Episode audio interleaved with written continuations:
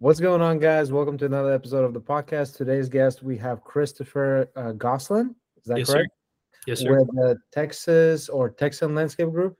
Yep. What's going on, Chris? How are you? I'm doing good, man. Thanks for having me on.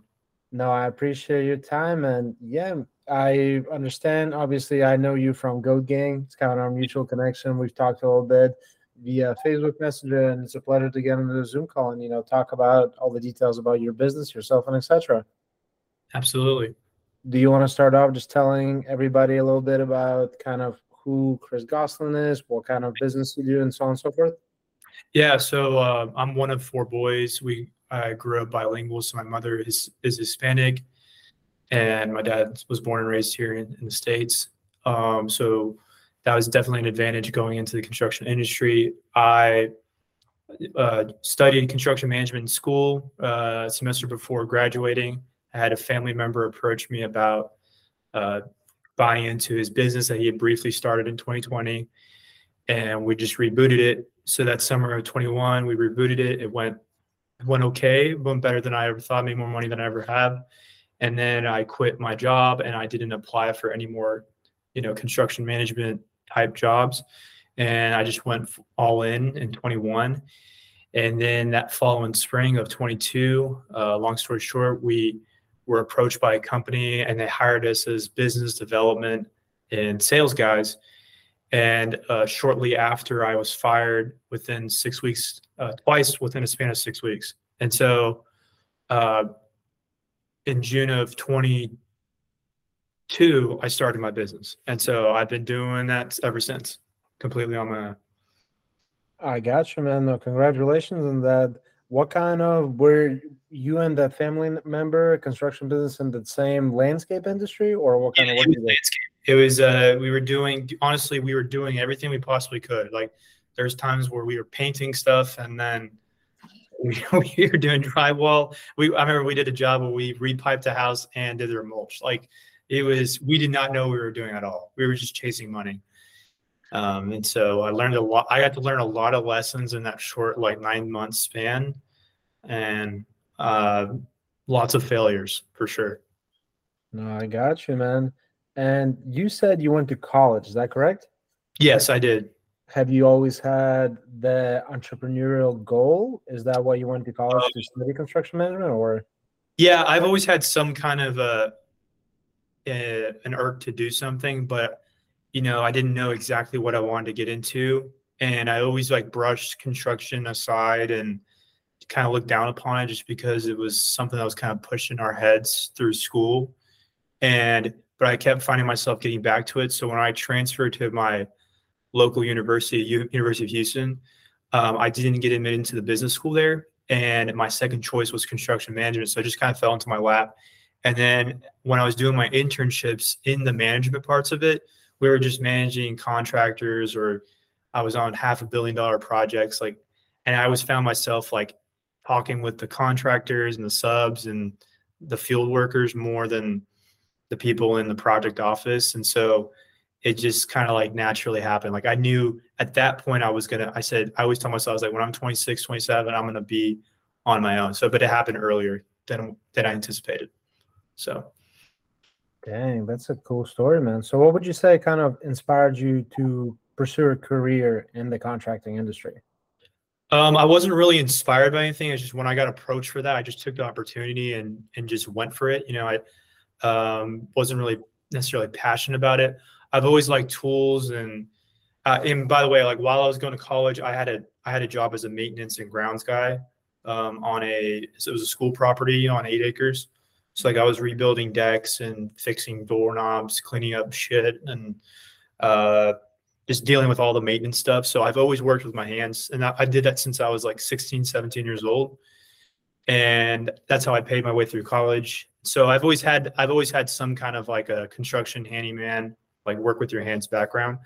Um, but I was I always like I said I looked down, and then one year I finally kind of got more into it and applied myself, and then once I was approached to you know join in on a business, I was like, let's just do it and see what happens. And then um, I would say over the last like 18 months, I've become like more passionate about it. Whereas before, it, it simply was for money, honestly. No, I got you. Can't get too far with just focusing on money. You got to have a bigger reason behind it. 100%. So you went to business you mentioned with your family member. Can you talk a little bit about that dynamic? I feel like a yeah. lot of people don't a you know don't feel against going with a partner and especially family members even you know more complicated. Yeah. So I'm not going to get too detailed into it, but basically, uh, it, we we both just looked at things like completely differently. We're both stubborn and both like polarizing different like ideals and principles, and so um, whenever we got approached by that company to be to like to move on, I actually told him I say, "Hey, you can go with them. I'll stay with the business," and he didn't want to do that.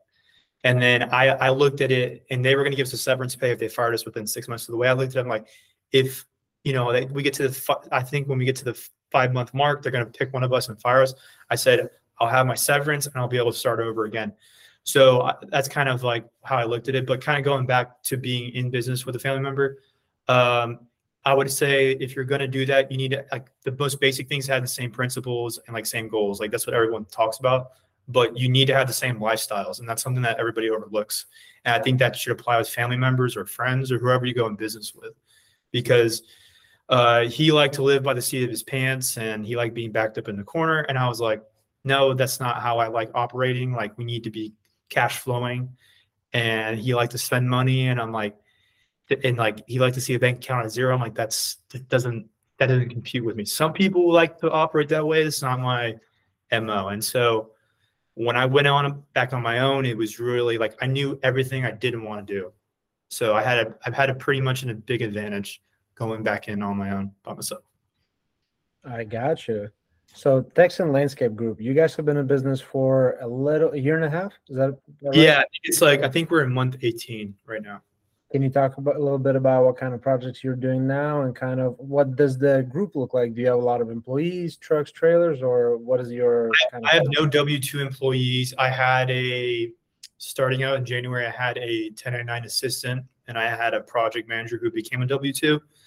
Um, he was let go back in May, and then I let my assistant go back in August, and I just like completely dove into the business like way more. I was I was being too uh, um, hands off. So I was like, I need to get back into the business, find out wh- where I'm losing money and where I can improve. Um, so right now, um, completely on my own, I have a crew that works for me on a daily basis, but I only pay one individual who is a 1099. He's completely legal and he has his own crew. He has his own truck, his own trailer, his own insurance. And so he still wears my logo. He still wears everything. He still represents the company, but from a technical standpoint, he is a subcontractor.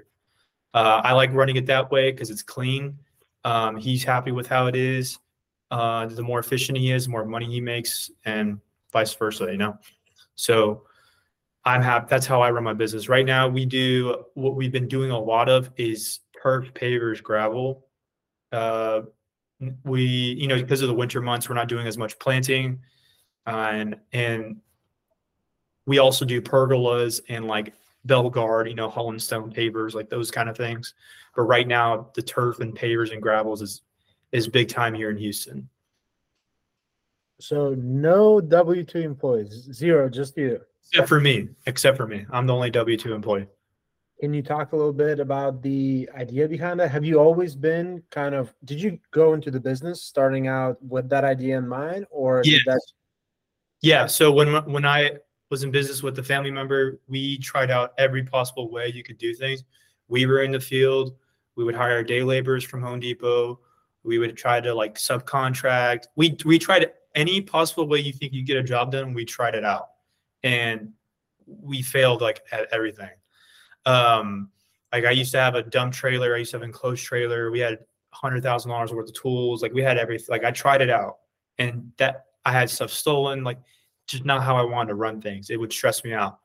So, um, going in when I once I went back on my own, I'm like, I am getting completely out of the field. I am not going to be driving around uh, trailers. I'm not picking guys up for lunch. I'm not dropping food off. I'm not picking up materials. So I would say probably within the first month, I would already phase out of doing any of those things. You know, starting out, like you want to like do a quick planning job, make 1100 bucks, you know, like I was in the, I was on my knees doing that stuff, but I highly recommend getting out of the field right away. And that's what I did. And that was my game plan going into it because I knew I could sell.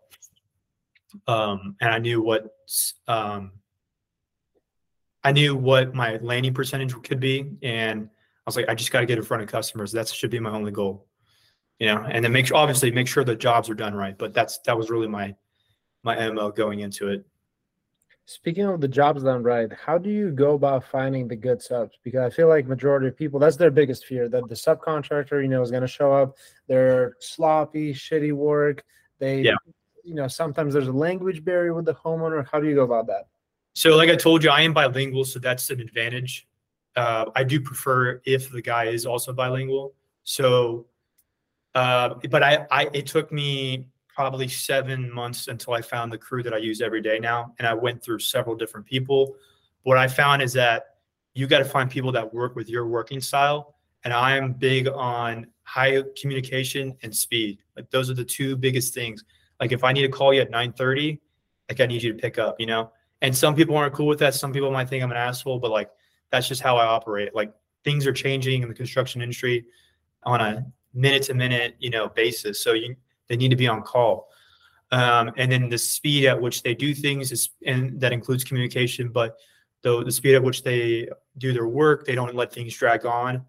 Uh, so it took me a while to find guys like that. So one tip I would give to people if you're looking for contractors uh, here in Houston, we have a contractor networking page on Facebook.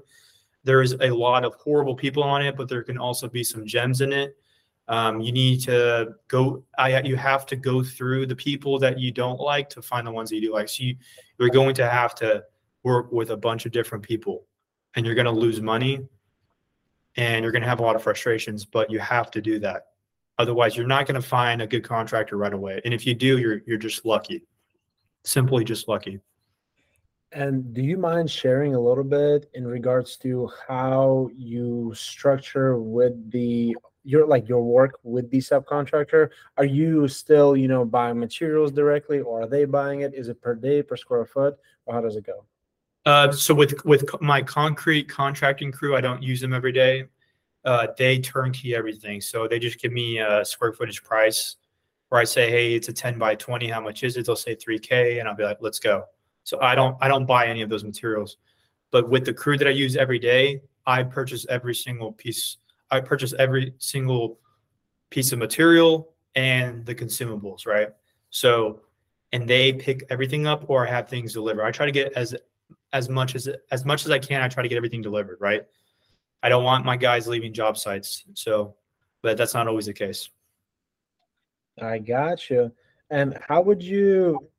I know for a fact some people are listening to this and thinking the the fear of whether a homeowner finding out you're using a subcontractor or a homeowner kind of looking at it weirdly. How do you feel about that? Have you ever had like any issues? No, I haven't had any issues, but I when homeowners ask me, "Are these your guys?" I'm like, "Yes, these. I use these guys every single day, and I give them the names of the guys." Um, they if they start getting more into it, I will reveal. I'm like, "Yes, this is actually technically a 1099 crew. This is how we do things, but they have their own insurance. We haven't had any issues." Um, but I don't like go out front and tell them. Now, when it's like the concrete crew or like if there's something that I have to subcontract, like electrical work, I tell them up front. I'm like, hey, we have a master electrician company. We do not do concrete in house, but I consider what we do in house because I use the same crew every single day. So, um, like from a customer standpoint, like from their view, it's it really is in house. Um, but yeah, I have them wear my shirts. I tell them you need to wear my shirts. The concrete guys, I don't care. But my guys that work for me, I'm like, you work for me every day. You got to wear my shirts, and they don't mind doing it. And uh, we have signs on the site. So I don't know about you, man. My subcontractors, they usually ask me for more shirts to hand out to their wives and kids. I yeah. all the time. That's always fun. And yep. something very interesting you mentioned, you prioritize two big points communication and speed. Yeah. Can you just talk a little bit why you prioritize those two and how that came to be? Yeah, I I work really fast. So if you text me, I text you right away. I told my clients like if you call me and I don't answer, it's because I'm asleep. So I'm big on communication, and that's something that contractors notoriously are really bad at. So that's something that I prioritize to my customers. So I also prioritize that to my contractors because if I'm answering, if a client has a quick question and I need my contractor to answer it, I need him to answer me really quick. So I prioritize that. Also, simply, it's more efficient. You make more money. Um, the faster, the higher the quality, you know, the more money you make. Um, and, and that this does not sacrifice quality at all. We do very high quality work uh, and sometimes we work a little too fast and we make some mistakes. So I always make sure that everything's completely done right. Um, but sometimes you know things get overlooked. But that's that's kind of the the kryptonite to being really fast. Absolutely, man. Absolutely. Couldn't couldn't agree with you, man. Couldn't agree with you more. Excuse me. In regards to the point of contractors are notoriously bad at communication that is the number one thing for everybody in the street in the industry i believe if you can respond to your phone call in a timely manner that probably puts you ahead of 95% of contractors out there perfect man. And you've been in business for about a year and a half now. So you haven't been exactly you know in the industry for 10 years. I wouldn't say necessarily you're relying on word of mouth. Can you talk a little bit how you're getting these projects and keeping the guys busy yeah. when I started out, it was completely with Angie's Leads. The company that I was with was doing like prior to this was doing like three to four hundred k a month, and ninety five percent of it was coming from Angie's Leads or Angie's List. And so a lot of people are like, "Oh, it's bullshit." But the truth is, like, if you want to get your revenue number up, you got to spend money on some kind of paper lead. You're not going to do it word of mouth starting out. So my first 12 months that was or at least my first nine months i leaned on it very heavily uh, just to give you like numbers perspective, I spent probably forty thousand dollars in my first twelve months, and I did four hundred and forty k, I believe, is what I last checked, which is like that's okay return. Um, but I'm still profiting. You know, like you profits profit. I don't care how you get. But Angie sucks. Like overall, it really does suck. Like the customer service sucks. Some of the clients are horrible. Um, but it's a game, you know, and you got to learn how to play that game. So some people are really good at Thumbtack, some people are good with Yelp, and you know you got to figure out what works in your area. Um, but then I started to. I'm a big proponent of not that that's kind of a bubble that could burst because you could get kicked off Angie's for a customer complaint. So I don't. I'm a big proponent of having multiple streams of leads. So you can have your main one where you pay a lot of money, but in what happens if that has a down month, or what happens if you get kicked out, or what happens if some some kind of policy changes and the way you're getting leads could completely just go out the window. So I'm big on having designers give you leads. So make connections with designers if you can. There's online designers. I'm not going to name them, but I think some you may know some of them, uh, Nikita. But uh, there's also a bunch of different paper leads. There's also companies that you can have a landing page on their website, and based off of how much you spend on ad spend, You'll rank a certain percentage based off your reviews, based off how much you spend. Uh, and then the biggest one that people overlook, and I overlooked it, is advertising organically on Facebook. So, highly recommend having a presence on Facebook and posting in groups and doing it consistently. And then I delayed this for too long, uh, but posting on Instagram and TikTok uh, Instagram, especially, gives you a lot of credibility. I use that as like my portfolio tool. I've gotten so much work from it, or it's helped give people more trust by looking at it. I get a lot of people that call me, but I don't know if this is a big enough job for y'all because they looked us up on Instagram, see how big our jobs are. But I'm like, you know, it already gives you like a heightened sense. You know, they're putting you on a pedestal already based off of, you know, your your social media. So, and when they see you on the videos and then they see you in person again builds trust so uh, just to kind of give you a quick little anecdote i had a client dm me um, like on a wednesday and then i set up an appointment for just just why speed's important. I set up appointment that that afternoon. Uh, they were really excited. She was already saying certain language like when can you get this out? You know you know when can you start? You know all these kind of like those are good signs. So i got the quote out that night called them reviewed it with them together. They said they liked it. They're like give us till tomorrow and they confirmed it tomorrow or which was that saturday thursday and then it was a $55000 job and she said she had been following us for like uh, two weeks or something like that, three weeks. Uh, so it's super powerful. I highly recommend that. But the one in order to get those jobs, you got to start out with the pay per lead. That's that's just my my opinion, my view. If you want to do it the old fashioned way, it's going to take a long time, in my opinion. if yeah. you were starting your business over, for example, if you go back to June 2020 and knowing what you know now, how would you start off? Would you still do Angie's list and push yeah. it? Would you, you you would still start with Angie's list? Yes, 100%. One of them, like Angie's list, thumbtack, but or Angie's, it's called, it's formerly Home Advisor called Angie's Leads, and there's another one called Angie's Ads. They're two separate ones. So Angie's Leads is a pay per lead service. Angie's Ads is uh, you pay a, a, a, fixed monthly fee to be exposed a certain amount. You know, I'm sure the way they do it is is uh, unethical, but I've gotten work permit guys. So yeah, it uh I would definitely start out because I don't have anything. If I don't have a brand, which I didn't have, I just had a logo, you know, like there is nothing else to it.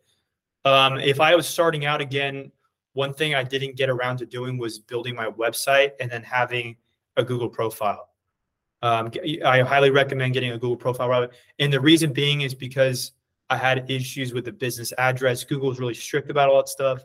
So those are probably two things I would want to get done right away. I didn't get those things done until like my seventh month. Uh, what else? I would post from the, and I did post from the get go, and I didn't have a lot to do it, but I would post myself in my Instagram from the beginning. Whereas I was, I was just videoing like this you know, not really. Why do you say yourself? Like, why did you just prioritize yourself specifically? Putting me in the video. So when a client, I send a client my link to my, I send my clients, all my clients my links to my Instagram, so they see me right away. Um, and a lot of, I get a lot of good feedback from it. I build a lot of trust that way.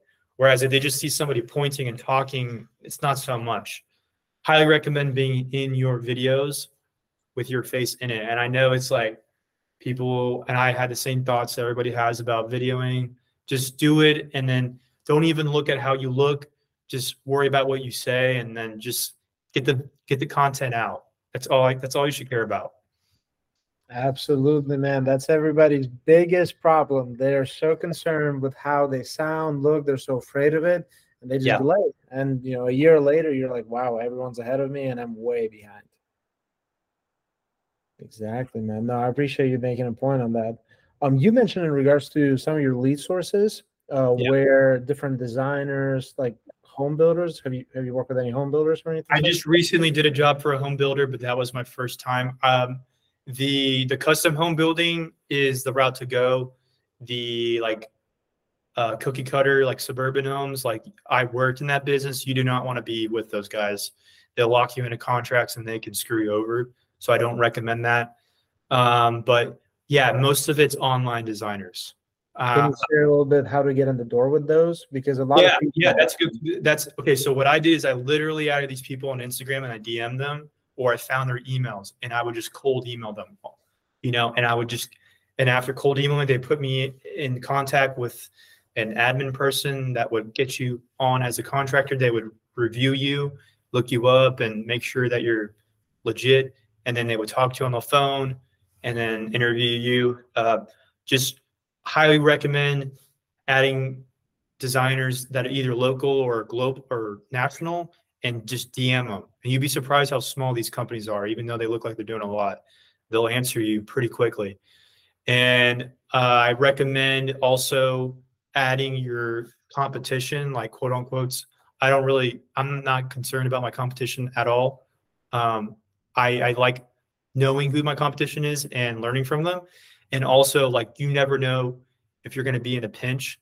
You may need their help. But I'll give you an example. I have, uh, there's a landscape company that lives on my street. Uh, the two owners live on my street. Just happened to see this guy one day on working on a job site. I introduced myself. This was in 21. And um, after I got fired, I contacted him. He helped me out with some things.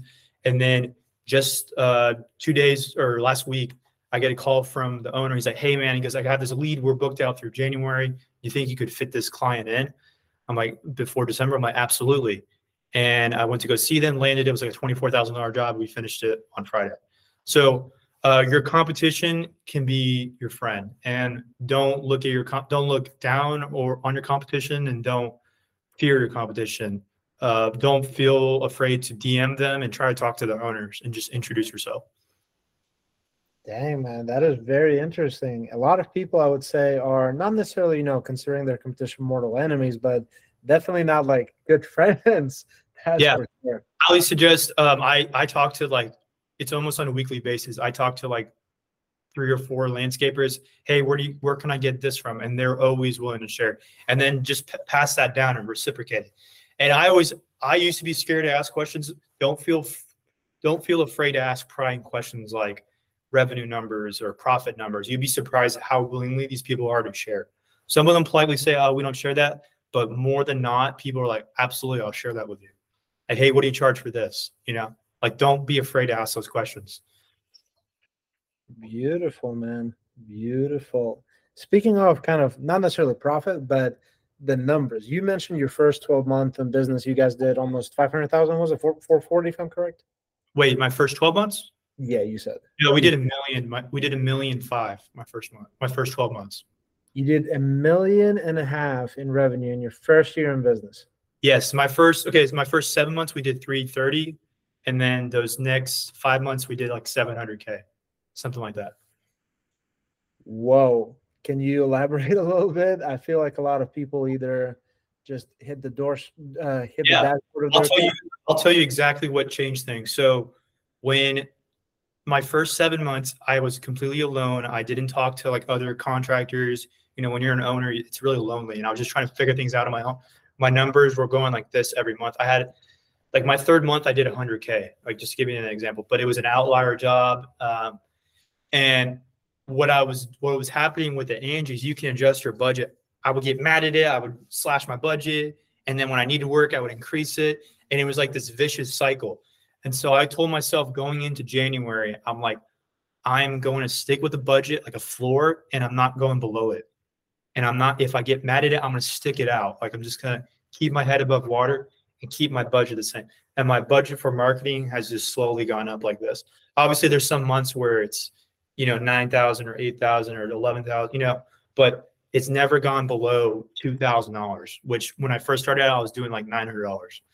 Um, the the second biggest thing that was a big proponent that changed from my first seven months to my next five, and I have to give a shout out to Chase Gallagher. He was somebody I met in November, and he said the first two things he told me, he goes, get an assistant, and what's your daily overhead? And I never had somebody say, what's your daily overhead? I knew what like roughly what my monthly overhead was, but when you break it down, you're not working 365 days a year. In Texas, we work 220 days a year. So when you divide your fixed income divided by 220, you actually figure out what your daily overhead is. And so I included that in each and one of my quotes. And then the third thing was pricing. I would price this very simply. It's labor, overhead, profit, labor, overhead, profit, and then materials. It's those four things. And that profit, your daily profit, you have to slide that on a scale and then that's where your mar- you know when people start saying yes that's your market. So it could be for you 900 it could be 1200 for me you know so you got to scale it. You can't ask other people around the nation what they charge uh, per day for profit what they're trying to make per day for profit.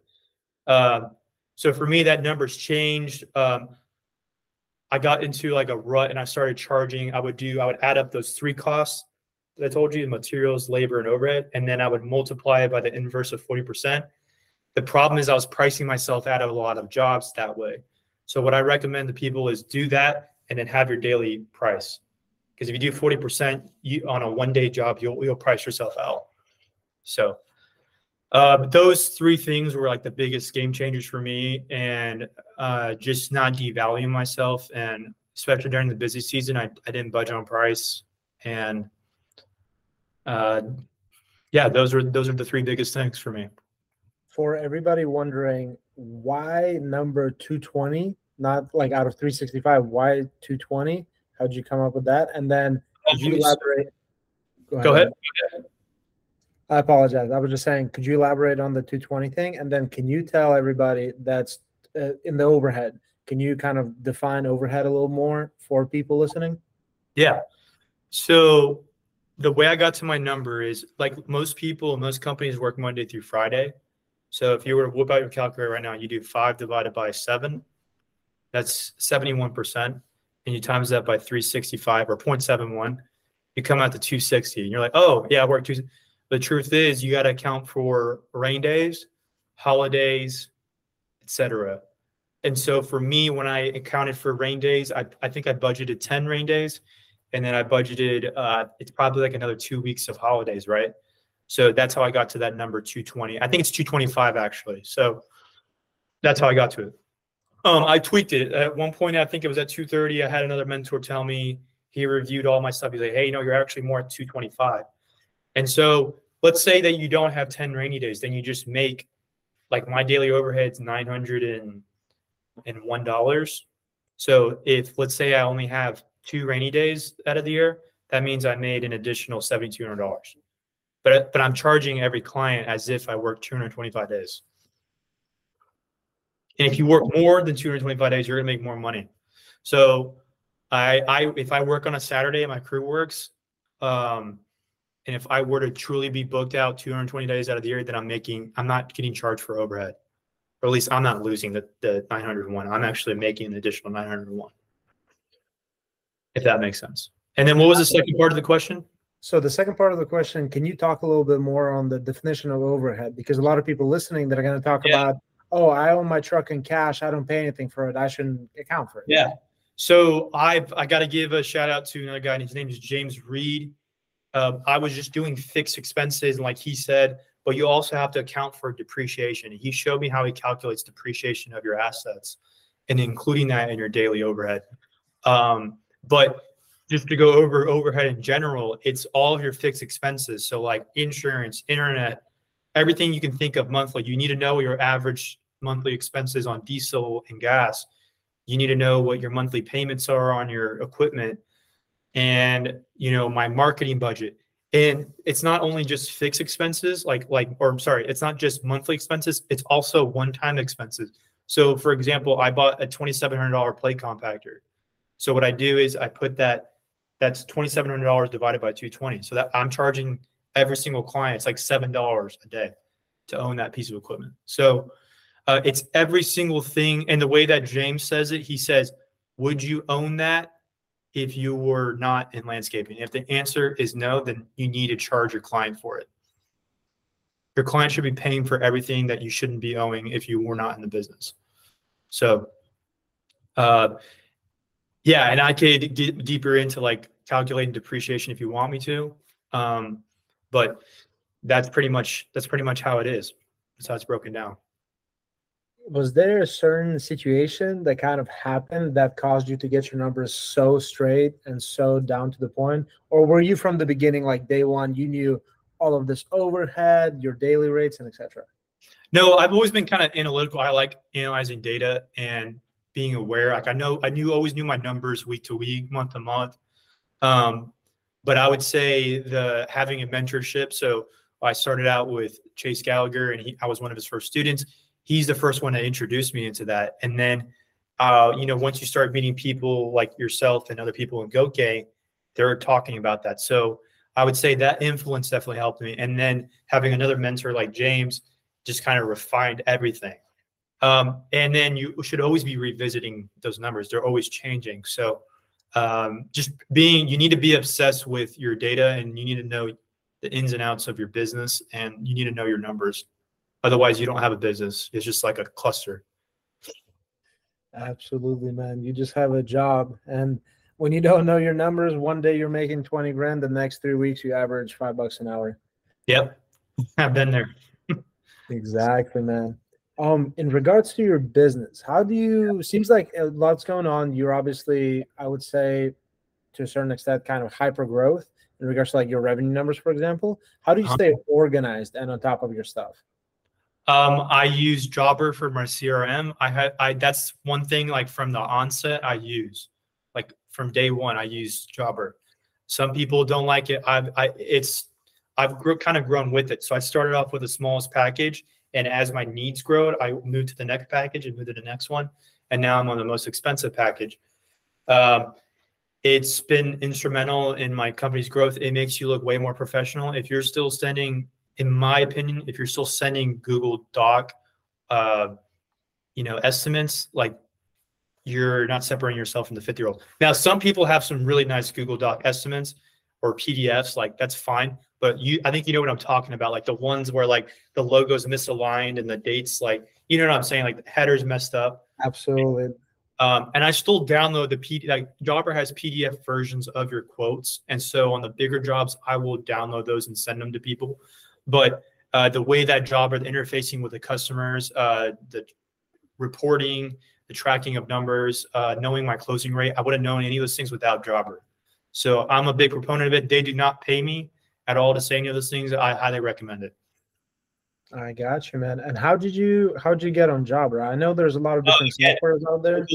We, my brother and I, or I kind of slipped, but the family member and I, we were in business. Uh, we we networked with a guy. We ran into him. He just happened to be living in our neighborhood as well. He was also a landscaper um, he we had him over for lunch and then he told us he actually told us about goat gang and we were like nah we think tigran that guy's a scam like all this stuff.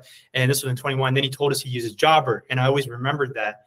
And then we used it a few months later down the road and then i introduced it to the company that i was fired from and it was working great. And then um, you know i used it in my company and then i found goat gang shortly. You know revisited it in the fall. So you know yep what caused your opinion to change? Not specifically, I would say about this group, but you know, a lot of people they're like, "Oh, why would I spend money on something like that?" Do you feel differently now than you did before in regards to a hundred bucks a month, three hundred, whatever is yeah. worth it? A hundred percent, ninety nine dollars or whatever it is, ninety seven dollars a month is when you're in construction business is absolutely nothing. So uh, when you're at least when you're starting out, that's not the case. I don't want to sound arrogant, but whenever you're making, when you're doing thirty thousand dollars in revenue a month, like you should have ninety-seven dollars to spend. And the reason why it's worth it, um, I don't know necessarily know what pushed me over. I'm sure I was following Tigran and I saw a video, and then one thing led to another. Um, the reason why it's worth it, it's simply based off the networking, and it's like invaluable. And that's the only value I really get out of it. I don't you if you're just starting out, you can soak up and learn a lot. But really, for me, the value right now is simply the networking, and uh, that's how you're learning more is through the networking. I wouldn't be the in the position, or at least it would taken me a little bit longer to be in the position I am now in terms of knowledge, probably without that network. Because it's like a thousand plus people you can just pick their brains, and everyone's willing to share. So absolutely, man, absolutely. And in regards to your business itself, I know obviously, like you said, you did 1.5 your first year. Have you did you start with that hyper growth in mind, like with a certain no. revenue? No, I never had a I never had a set goal in mind. Um, I just I remember one time in November, I like looked over and I told one of my family members, I was like, man, I'm at a quarter million dollars. I'm like, this is that's pretty good, you know, for like five months in. And then, you know, when I closed out the year, I was like, you know, three hundred dollars, like three hundred thousand. But I never was like, I was never fixated on how much I'm doing per month. I just wanted to profit. And so I would say my goal was to always just profit on jobs. Wasn't necessarily how much I was doing in revenue. And then once I started to join in and join in mentorship programs and they were becoming a little more fixated on revenue and I started to see what was possible and I started to become more fixated as a business. But going into the business, now, Like I think you just need to start out and just just go balls out for four or five months and then you just look up and you're like whoa okay. Now like where do i put all my energy towards? I have this money now. You know what do i do? Um but don't get fixated. Like if you're only doing 10k a month but you're profiting 4000 like that's that's still good money you know starting out you know. Uh but and i know i've had months where i've made $85000 in revenue and i've lost $3000 so the revenue number doesn't matter at all so could you elaborate a little bit about that? Because I feel like a lot of people that are just now getting into the industry, they're confusing that top line versus the bottom line, and they've yeah. learned of the bottom line. Yeah. So bot- basically, what bottom line is is just your expenses minus your revenue. So uh, your total expenses. So if it's not in the plus, you're not making money, and and then you're not really a business. You're just you're just losing money. So uh, I would be more hyper focused on job to job, like what am I doing, and being more focused on where's all the money going to, am I estimating correctly, and trying to set a a standard of how much you want to make per day or per job. Uh, that should be your fixation whenever you're starting out. Um, and I would say like that should be a fixation probably third, fourth month. But fifth, like your first few months, you need to be boots in the ground and just grinding away and just figuring things out and exposing yourself. Um, uh, I would say I made a mistake probably my six month and bit off more than I could chew on a big job.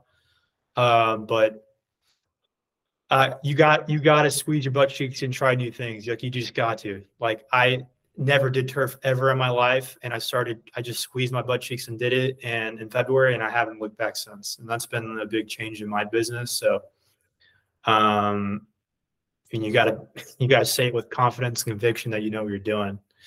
You know. So what, what kind of work do you like to kind of stick with? Are you taking everything under the sun, or are you kind of now you're prioritizing specifically turf, pavers, and concrete. You're not doing like small landscape job. You're not doing pools. But what's going on there? Yeah, I don't. I don't do pools. I don't discriminate on sizes of jobs, um, but it's starting. It's kind of organically happening, and then the way I do my marketing, it's really just geared towards turf and and during the summer months and spring months it's sod because turf ultimately leads to other things it's just like concrete. Concrete's the same way, but I think turf is more so. So when you do a turf job, more times than not, it's not the client's not just looking for turf. They're going to ask you like, "Oh, can you build a pathway?" And you're like, "Yeah." Oh, and can you add a privacy trees along the back fence? You're like, "Absolutely." So it's never just ends up being turf, or more times than not, it doesn't end up being turf. But turf is like the gateway drug to doing other things. Um, and so uh, going into next year, I'm actually I have a DBA. I'm not, not going to name what it's called, but I just have a separate DBA, uh, and I'm going to use that as my advertising. And it's going to have the word turf in it, and I'm just going to push that, and then have my turf division separate from my landscaping. So I think eventually, I could see myself just getting solely into turf, and probably phasing out the big landscape design projects um, but we'll see. You know, we'll see where that goes. Or maybe it just separates into two separate entities. You know, because as you know, like landscape design projects are not as profitable as like your if you're just a paver guy or if you're just a planting guy, or like me, or if you just do turf. Like landscape design projects, um, the margins are going to be a little thinner sometimes. Or if you're really efficient, you can make a lot. But I would say the profit margins on those and the difficulty of those is much higher than just doing one or two things. Are you a fan of? So you're a fan, by the sound of it, of kind of smaller, not necessarily simpler, but more straightforward, like less less complex jobs than the crazy large ones with 150 things going on. Yeah, I mean, I personally like landscape design projects. Like if I like I did a job where we did zoysia and we did aluminum pergola with a louvered roof and we did a porcelain patio and we did a gas fired pit, we did planting walkways, Black Star. But on that job, just give you like a, a point of reference, like it was a thirty-four thousand dollar job, and I think I made nine k. And then I did a job where it was just sod, uh, you know, porcelain tile, and then gravel and a fence, and that's four different things. And there's drainage too. And I made like twenty k. You know, that's because we were super efficient with it. Um, so like, I I enjoy doing those landscape design projects and I'm capable of doing them. But if I had to choose one or the other, like, and it was an ultimatum, I would just choose to do the simpler task simply because uh, the labor is going to be easier. It's easier to train people to do it. And um, there's not as many moving parts, like you said. Like we have it down pat how to do our turf installs, and I know exactly how much how long things take. Um, but I would say the other thing that's been helping, even with those landscape design projects, is I push certain things. Like I push certain pergolas, I push a certain product, and I push certain plants. I, you know, and and so really, even the landscape design projects are are very similar in themselves. So, uh, I guess as I'm talking, I would say try to push certain things and the things that you know how to do and that you're efficient at and even if it's seven different things, it's it, it, it probably really isn't that intimidating to you. For whenever you started doing the larger jobs and kind of going not even necessarily larger jobs, but newer things, how did you go about learning it? Because I feel like a big question that everybody will ask a how do you do it? For example if you've never done concrete how would you do it and learn it? And b another biggest fear by far would be how do i price it that i don't lose money on it? Uh, i would say the way you can learn it if you want to do yourself is obviously just doing on youtube but the way that i learned how to do certain things was observing contractors doing it so you know, if I wanted to, I don't know. I personally do not know how to do concrete, and I would never actually want to do it. I have no desire to do it. It's not something that excites me. Um, but I have, I know the process to doing concrete by watching it and doing it over and over again. Um, in terms of uh, pricing, you basically you just get the subcontractor's price. You by communicating with your competitors, you have an idea of what the market is, and then let's say the market is $12 a square foot and your contractor comes at you with nine, you got to squeeze them to eight and then maybe bump it to 13. And then that's how you make your money. Um, that is that simple. So, and then you got to analyze the no. So like, why are they saying no to you? You know, and then it, maybe it's the price. Then you gotta you gotta come down a little bit. And you guys talk to your contractor. Hey, if you want a high volume of work, you know, I'm going to need you to go like half, you know, half a dollar down or a dollar, you know what I'm saying? And just Absolutely. communicating up front instead of just asking for a discount for no reason, you know? Uh, that's how I would start pricing. And then, you know, once you find a crew that you like working with, you start purchasing the materials in bulk or you start doing that yourself, you realize they were marking it up and you can, you know, gain another percentage that way, you know? So that's my advice with that. Absolutely, man. No, I appreciate you sharing all that information. It's very useful information for sure. Getting more info in an hour than probably two years worth of college. Yeah. No, absolutely. Speaking of college, how do you you have a degree in construction management? Could you kind of share a little bit if you feel that it's, you know, tremendously helped your business growth? Is it kind of assisting it or is it not a factor at all? Um, it's I would say it's like slightly assisting it. Like I'm not intimidated by uh, big jobs because when I was an intern, I was I watched homes get built from the ground up, and then I was also in commercial construction as an intern, and we were like on a half a billion dollar project. So, like those like a thirty thousand dollar job just doesn't intimidate me um, because of that. I would say that exposure to all those things. Um, the the school itself, the amount of time that school takes to get a degree, in my opinion, is a travesty, and I think it's it's like a tragedy. like how much time it took me to fin. It took me personally four or five years. I also took a semester off, and the like what I had to do to to accomplish the degree and like what I had to neglect, it it really was horrible.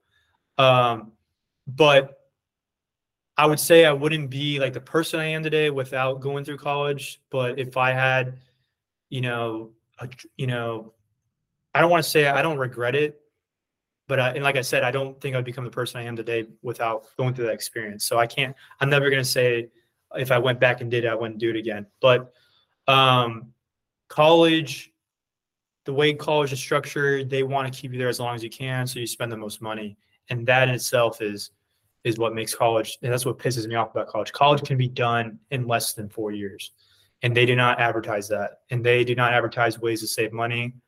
Um, I was blessed to have a job while I went to college, so I was able to pay it off. I only took like 6K in loans out, and I was able to pay it off right away.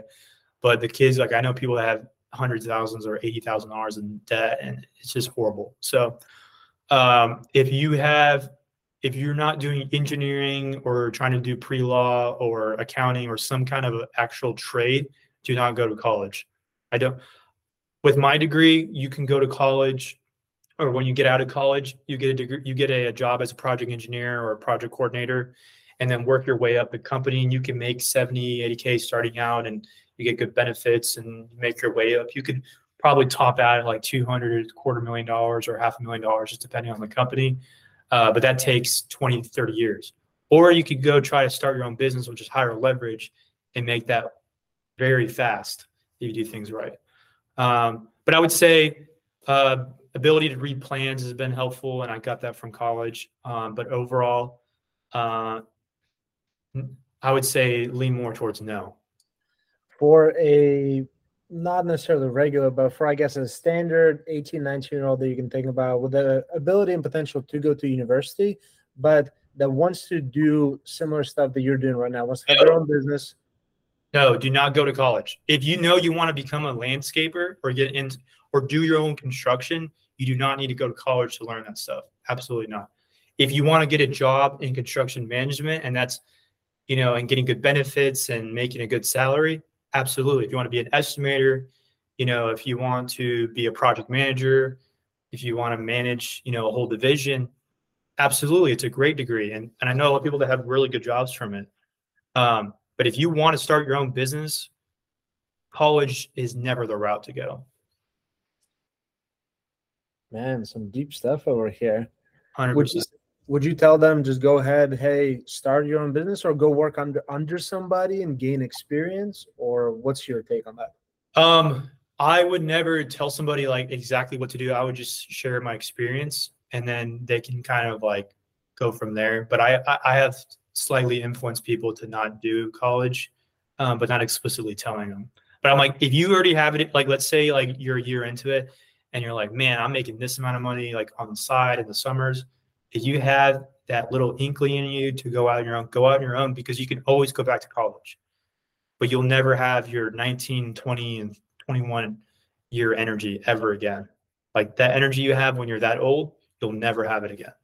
So, and then life will come at you. Like I'm engaged, you know, like I have a house, like that came at me really fast. And like, you know, I'm 27 now, but if you're 20, you're 19, 20 years old and you don't have a girlfriend, you don't have a wife or kids, like th- those three, four, five, six years, you can get so much done and then set yourself up for your, your late 20s or early 30s. I didn't know you were engaged. Congratulations, dude. Does uh does your fiance is she involved in the business? No, uh, the plan is probably in two years to get her involved, but at the moment, no. What's your take on that in regards to couples or like obviously you know you have certain amount of experience with families, but what about couples specifically? Um, I don't have any experience with that, but I I uh, listened to Alex Hormozi and his take on um, him and his wife Leila. Basically is the amount of time that they have spent together could equate to like other people, like dozens of people's lifetimes. So he broke it down like this: you, the average person spends two hours a day with their spouse. So just do the math. You know, over a fifty-year period, you know how how long are you actually spending with your spouse? And truthfully, like if you're getting married to somebody, it's typically your best friend, and so why not spend more time with them? You know, and if you're going to spend you get to spend eight hours a day with your best friend, like or ten hours, whatever it is. Like I think that's a great thing. Now, there's certain. It's going to vary from couple to couple, but I can definitely see it working out with us. But I would say I've been advised to make the responsibility is very explicit. It's not a partnership, you know, like it's very explicit. This is your role. This is what you do, you know. Like Yeah. through our marriage, you have a you own the business, but in the business, you are the, the shot caller, and then she has an explicit role, or or or he, or you know, if you're a woman and he's a man, or if you're homosexual, you know. But it's you got to be very explicit about things. Absolutely, man. Absolutely. We're kind of heading to our the end of the podcast itself, and one of the most important questions is: with now you having your experience, you've been in business for a year and a half. You've you know you've been in the industry for a while. You've seen it all. You've kind of grown the business from nothing. For somebody, or even yourself, you were to restart in 2024, can you kind of talk about maybe your three or four biggest lessons or things you would do completely differently starting over?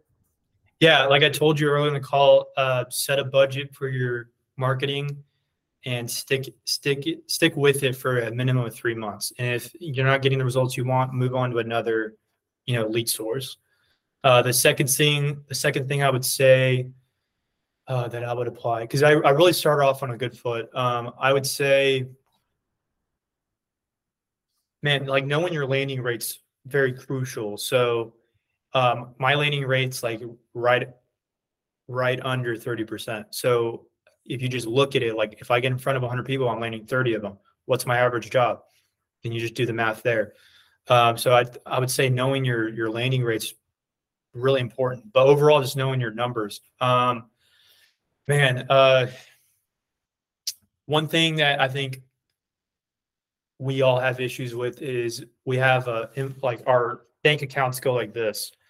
Um, and I would have I've had moments even this year where like I'm a little bit afraid to see it or it gives me anxiety. Like just to give you an example, like I would have my assistant Zelle people because just because I didn't want to open my bank account, even though there was a good sum of money, just for some reason, like I didn't like seeing the ebbs and flows of it. So I would say uh, doing like cash flowing, like like I have a Google Sheets where I have my cash flow and I just watch it. I have all my credit cards, all my payments, everything, and I just watch my cash flow, and then I sub uh, you know, subtract my assets from my um, my depreciating assets and then or what's the other what's the word for that? Assets and liabilities? Debt, debt or liabilities exactly. And then i see that bottom line number and if that number's going up i'm doing good. If it's going down and then i can see where things are you know where the money's moving. Um, another big thing that really helped me um, with that in mind is i have credit cards. So and starting out, it's going to be really difficult to get credit cards. But if you can get your hand on like an Amex card, like a gold or a platinum or even the blue, it's really crucial. So what I do, the way I structure my payments now is I have my platinum cards for all my materials. My gold card is for all of my like advertising and miscellaneous stuff. And then I have a gas card. So when I look at my bank statements, it's very clean. It's just my Amex Platinum, my Amex Gold, in my shell card. So, um, and then what that does is if money leaves your account, let's say you get charged by supplier incorrectly. I know some banks do reimburse you, but it's a lot easier with credit card companies to get your money back. And it's not your money that's being spent. So that also can give you leverage and you know when you pay your bills and when you don't and then you know you can you know if you're having cash flow problems and you need more work you could put five thousand dollars on the Amex and crank out some more work and get more jobs, you know. So that was really a big thing for me. I haven't had that issue in particular, but I could see it becoming an issue or a solution for me in the future. No, absolutely, man. Absolutely. I appreciate all the detailed response and kind of, you know, you went into depth about lots of topics, and I do appreciate that, man. Hey, I appreciate your time tremendously. For anybody listening, hey, do you have any final words? And then B, A, being final words of advice or kind of solution to things, and B, where can they find you? Are you on social media or email, text, whatever the best case is? Yeah. So, like, if you're in Houston, Texas, and you're a potential customer or you're a contractor, you can just call me at 832 248 8428. And then if you want to find me on social media, you go on Instagram, it's at Texan Landscape Group, or you could find me on Facebook with the same handle and on TikTok. And uh, if you want to follow me personally, my name is Chris Gosselin. You just look me up on Instagram. You can find me that way. Um, and you said you want me to give final tips. Is that what you said? Just kind of final words. Is there anything you want to say to people listening? Yeah, my motto is to be persistent and consistent and consistently persistent and just stick do the same do the same boring things over and over again and you'll you'll get rich really fast. Hey, couldn't have said it better, man consistently persistent and persistently consistent. I'm gonna have to put that on the plaque on the wall. Yeah. Hey, Chris, I appreciate your time. Thank you so much. You know, we value all the input you brought, all the information to the table, and we'll talk to you again soon. I appreciate everybody listening in, and until the next time.